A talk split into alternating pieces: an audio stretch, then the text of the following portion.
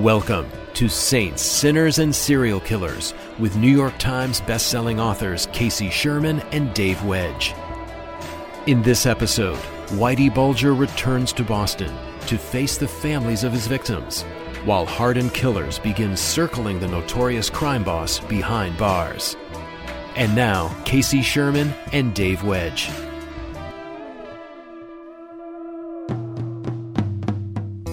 In late June 2011, FBI Director Robert Mueller sent his own Learjet to Los Angeles for the FBI extraction team to escort Whitey Bulger and his girlfriend Catherine Greig back to Boston. U.S. Marshal Neil Sullivan placed a belly chain and leg restraints on the once fugitive crime boss for the six hour flight home. The FBI only had a short time to interrogate Bulger, but they weren't going to let a second go to waste. During that questioning, FBI agent Rich Teahan was surprised just at how racist Whitey was. He threw the N word around like he was drinking a cup of water, Teahan told me during an interview. He complained a lot about the blacks in Southie and blacks in Santa Monica. When asked whether he had any leftover money stashed in those safety deposit boxes, Bulger replied, Why the hell would I tell you? But he did reveal a few things during that flight back to Boston. Right, Dave Wedge? Yes, that's right. Whitey wanted to keep the mystery going. He said, Fuck the FBI. I never wanted you guys to find me. I wanted you all to look like failures. Bulger confided that he had a plan that if he ever really got sick, he was going to go to Nevada and fall into a mine shaft, killing himself so that no one would ever find his body and keep the mystery going. Six hours later, the Learjet carved through the clouds above South Boston. Staring down at the rooftops of his old neighborhood, Bulger said, Where's that? He'd been on the run for so long, he didn't even recognize the place anymore. It was June 12, 2013, when Boston's trial of the century began. Nearly 18 years after Bulger disappeared and fled a sweeping criminal indictment, he was finally brought into the federal courthouse in South Boston to face trial. It's a moment most Bostonians thought they'd never see. The courthouse security was fortress like, but not only because of the Bulger case, but the city was still reeling from the Boston Marathon bombings from 2013. Whitey was brought into the courthouse under heavy security, where federal prosecutors Brian Kelly, Fred Wyshak, and Zach Hafer laid out a chilling case of murder, extortion, drug dealing, deceit, and chaos. A parade of rogues was brought before the jury in Judge Denise Casper's packed courtroom. Medical examiners detailed grim autopsy reports as jurors were shown graphic pictures of murder victims, decayed corpses, tattered clothing, and murder weapons. Grizzled old retired state and local cops pointed out Bulger and his crew in grainy surveillance photos and described bloody murder scenes depicted in gruesome photos shown to the jury. Bookies, drug dealers, and other criminals told the court how Bulger lorded over the rackets, shaking them down and threatening them with violence if they didn't pay up. Prosecutor Brian Kelly, in his opening statement, said, At the center of all this murder and mayhem is one man, James Bulger. He called Whitey a hands on killer who liked to do his own dirty work. Bulger sat at the table with his attorney, Jay Carney, and listened intently to each witness. He was a far cry from the muscular gangster depicted in the surveillance photos, but there were moments throughout the two month trial where he displayed his temper and violent streak. One day in the courtroom, Whitey's old right hand man and partner in murder, Kevin Weeks, took the stand. Now, it was the first time the pair had seen each other in person in years. They glared at each other, Weeks on the stand and Bulger at the defense table. When Weeks called Whitey a rat, the elderly crime boss erupted in fury. You suck, Bulger shouted. Fuck you, Weeks shouted back. Fuck you too, Bulger replied.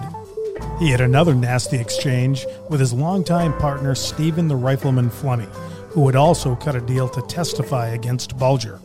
Whitey was the last one caught, and now all of his friends were his enemies. On August 12, 2013, the jury returned a verdict against Bulger, finding him guilty of racketeering and 30 other counts, ranging from drug trafficking to extortion, and found him guilty of 11 murders. Two months later, he was sentenced by Judge Casper to two consecutive life sentences. The waterfront courtroom is just blocks from the Haunty, where he and his crew buried bodies. It was right next door to where he executed Michael Donahue and John McIntyre, and wasn't far from his former headquarters, Triple O's, and the neighborhood where he grew up. As Whitey was led from the courthouse in shackles and shuttled away to federal prison by armed officers, it would be the last time he'd ever set foot in Southie.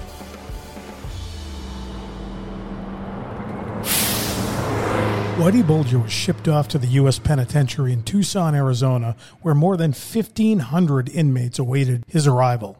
He was 84 years old now, and the years were taking their toll.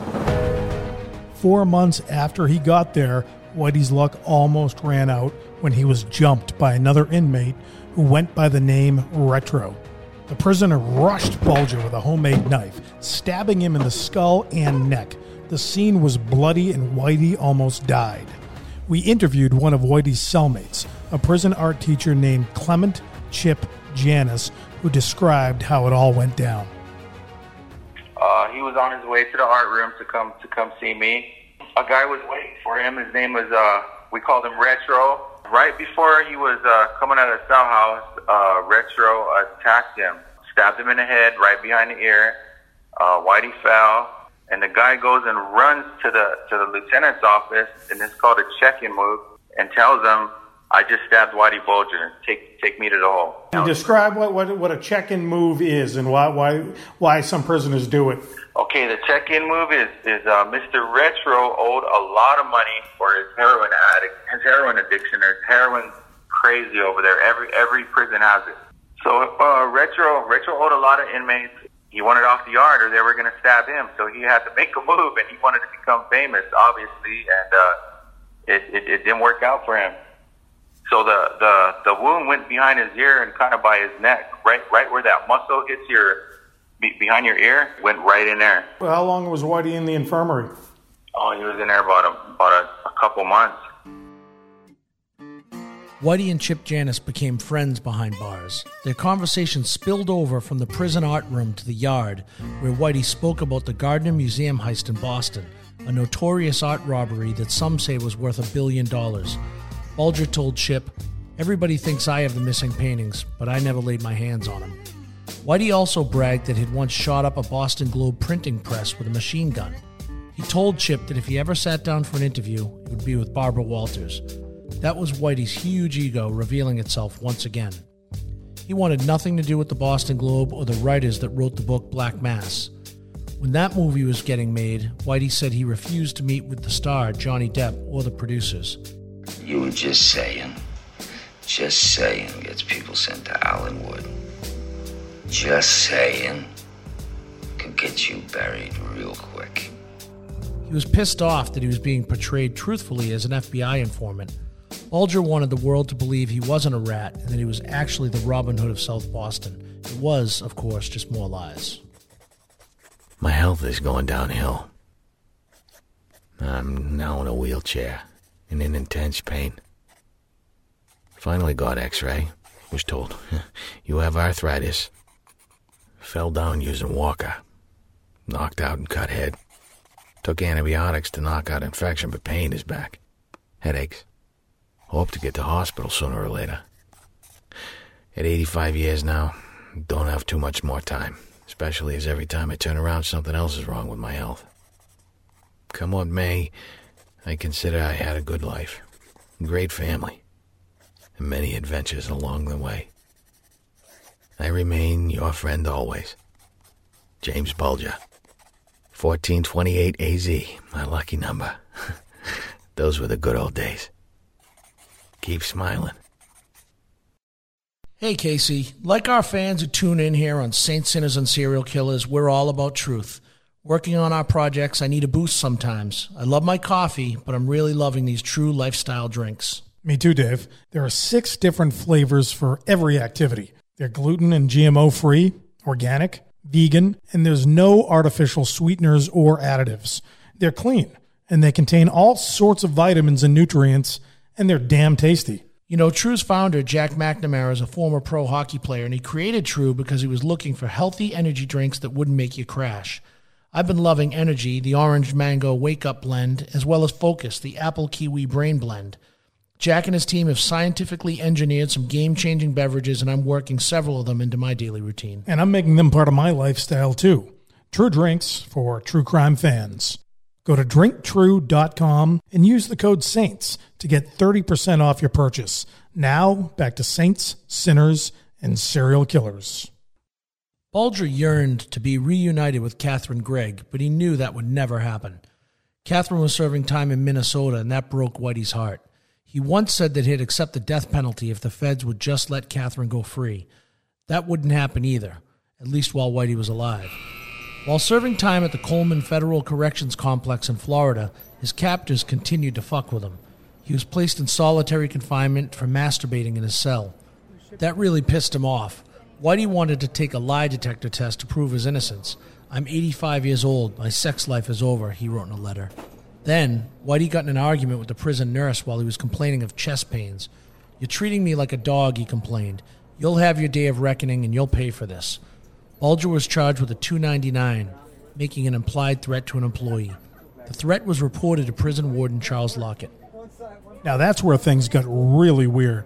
At the time, Bulger was classified as a high risk inmate, while his medical condition was care level 3, the most extreme. He'd suffered several heart attacks at this point, and he was now 89 years old. Yet mysteriously, Whitey was switched to a lower medical care level. Warden Lockett claimed that Bulger's health had dramatically improved. This new classification allowed Lockett to transfer Whitey again, but this time there was no valid reason to ship Whitey off because Coleman Prison had all the medical facilities that Bulger needed. If Bulger was indeed going to be transferred, he should have been sent to the U.S. Medical Center for Federal Prisoners in Springfield, Missouri, or to Terre Haute, Indiana. Instead, he was put on a bus and sent off to Hazleton, West Virginia, in a place known as Misery Mountain. When Whitey showed up at the gates of USP Hazleton, he was a shadow of his former self. He was too infirm to be able to be housed in the second tier where the guards wanted to put him. An intake officer noted that his file was marked with the words OC informant, meaning Whitey was an organized crime informant. He was not someone who should have been housed at Hazleton, a prison filled with convicted members of La Cosa Nostra and other criminal organizations. The officer flagged his lieutenant, who called the warden, Joe Coakley. The decision was made that Bulger would go into general population, a decision that no one we interviewed for our book said made any sense. Bulger was escorted to a cell and he went to bed. He would never emerge again. Among the inmates waiting there for Bulger in the unit at Hazleton was Freddie Geas, a notorious mob enforcer from Springfield, Massachusetts, a city about two hours west of Boston. Freddie was doing life for orchestrating a hit on Springfield Mafia boss Adolfo Big Al Bruno and executing another mobster. Also waiting for Bulger there was Paulie DeCologero, another Boston area mobster who was doing life for the brutal killing and decapitation of a young woman who he and his crew feared was going to talk to the feds about their racketeering. Geas, a 51 year old feared assassin, was a shot caller at Hazleton, which meant he controlled the rackets and he could start or stop violence in the yard on command. Bulger's cell slammed shut for the night and he went to sleep for his final time.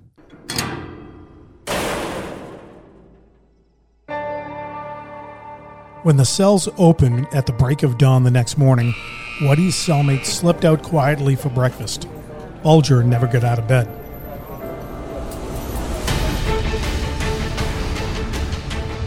Two killers entered the cell carrying socks filled with padlocks, a brutal prison weapon. As the elderly gangster lay in his bed, his final moments were consumed by a savage beating that left him dead and his face so disfigured that some believed there was an attempt to carve out his eyes.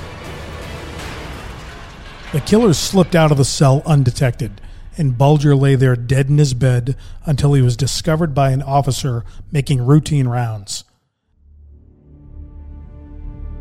The decision to move Bulger to Hazleton remains under investigation.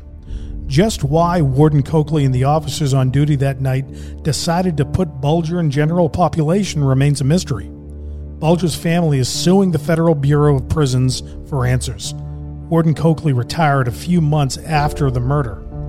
Freddie Geas and Paulie DeCologero were moved to solitary confinement in the prison's disciplinary unit immediately after the killing. Neither has been charged, but both remain in solitary at Hazleton. Geas has written letters to us and acknowledged that he was jailhouse friends with a guy named Freddie Weichel. Freddie was a Boston man who served 36 years for a murder he didn't commit, and he was basically placed there by Whitey Bulger himself. Freddie also expressed sympathy in a letter to us for Cadillac Frank Salemme, a Boston Mafia Don convicted of a host of racketeering charges, many based on information provided to the FBI by guess who? Whitey Bulger. In one of his letters, Freddie told us I'm in solitary now as the Bureau of Prisons likes to play games with guys in my situation. They have us sit back here for years while they decide if they're going to charge us or handle it in the prison. Whitey's corpse sat on a slab in the prison before he was brought back to South Boston and a small private funeral was held. His brother Billy attended, as did Catherine Greig's twin sister, Margaret McCusker. Whitey's buried in a Boston cemetery with his parents. His name is not on the grave.